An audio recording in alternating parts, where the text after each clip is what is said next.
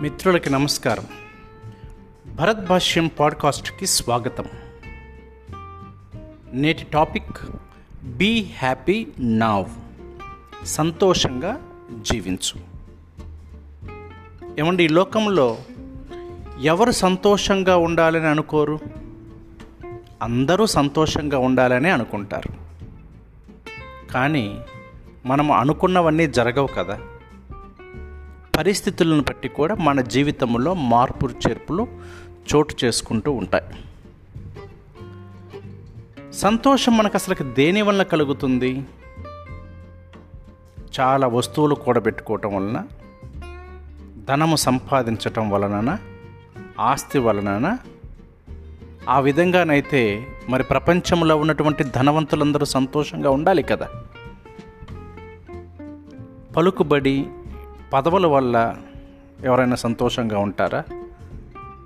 లేదే.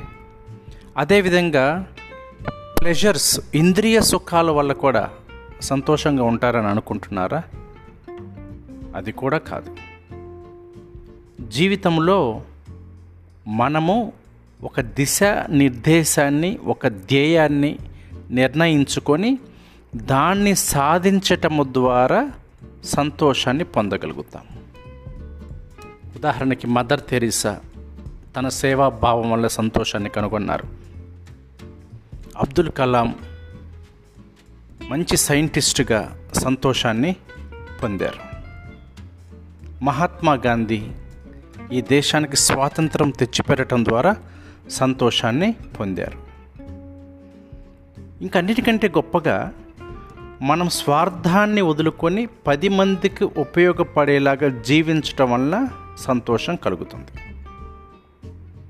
సంతోషం సాధించడానికి చాలా మార్గాలు ఉన్నాయి అందులో ముఖ్యంగా మనకి ఎవరి పట్ల కూడా ద్వేషభావం ఉండకూడదు.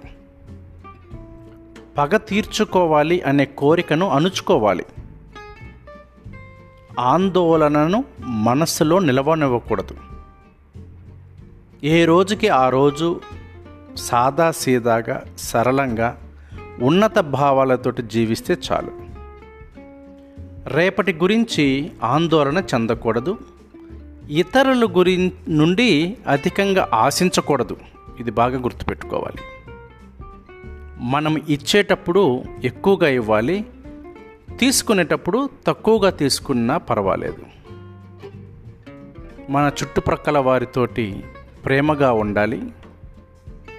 మనల్ని మనం కాస్త మర్చిపోయి ఇతరుల గురించి కొంత ఆలోచించటం ప్రారంభించాలి.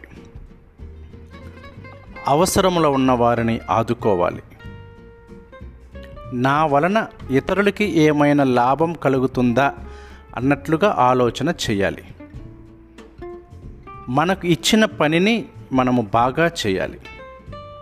మన బాధ్యతలను సక్రమంగా నిర్వర్తించాలి. ఈ సూత్రాలన్నింటినీ మనం పాటిస్తే ప్రియమైన మిత్రులారా సంతోషం ఆటోమేటిక్గా వస్తుంది. ఇక అన్నిటికంటే ముఖ్యంగా సానుకూల దృక్పథాన్ని కలిగి ఉండాలి. ఇక చివరిగా గుర్తుంచుకోండి మన ఆలోచనలను బట్టియే మనము సంతోషంగా ఉన్నామా లేదా అని మనకు తెలిసిపోతుంది. Thank you. ఈ పాడ్కాస్ట్ కనుక మీకు నచ్చినట్లయితే మీ మిత్రులతోటి షేర్ చేయటం మర్చిపోవద్దు.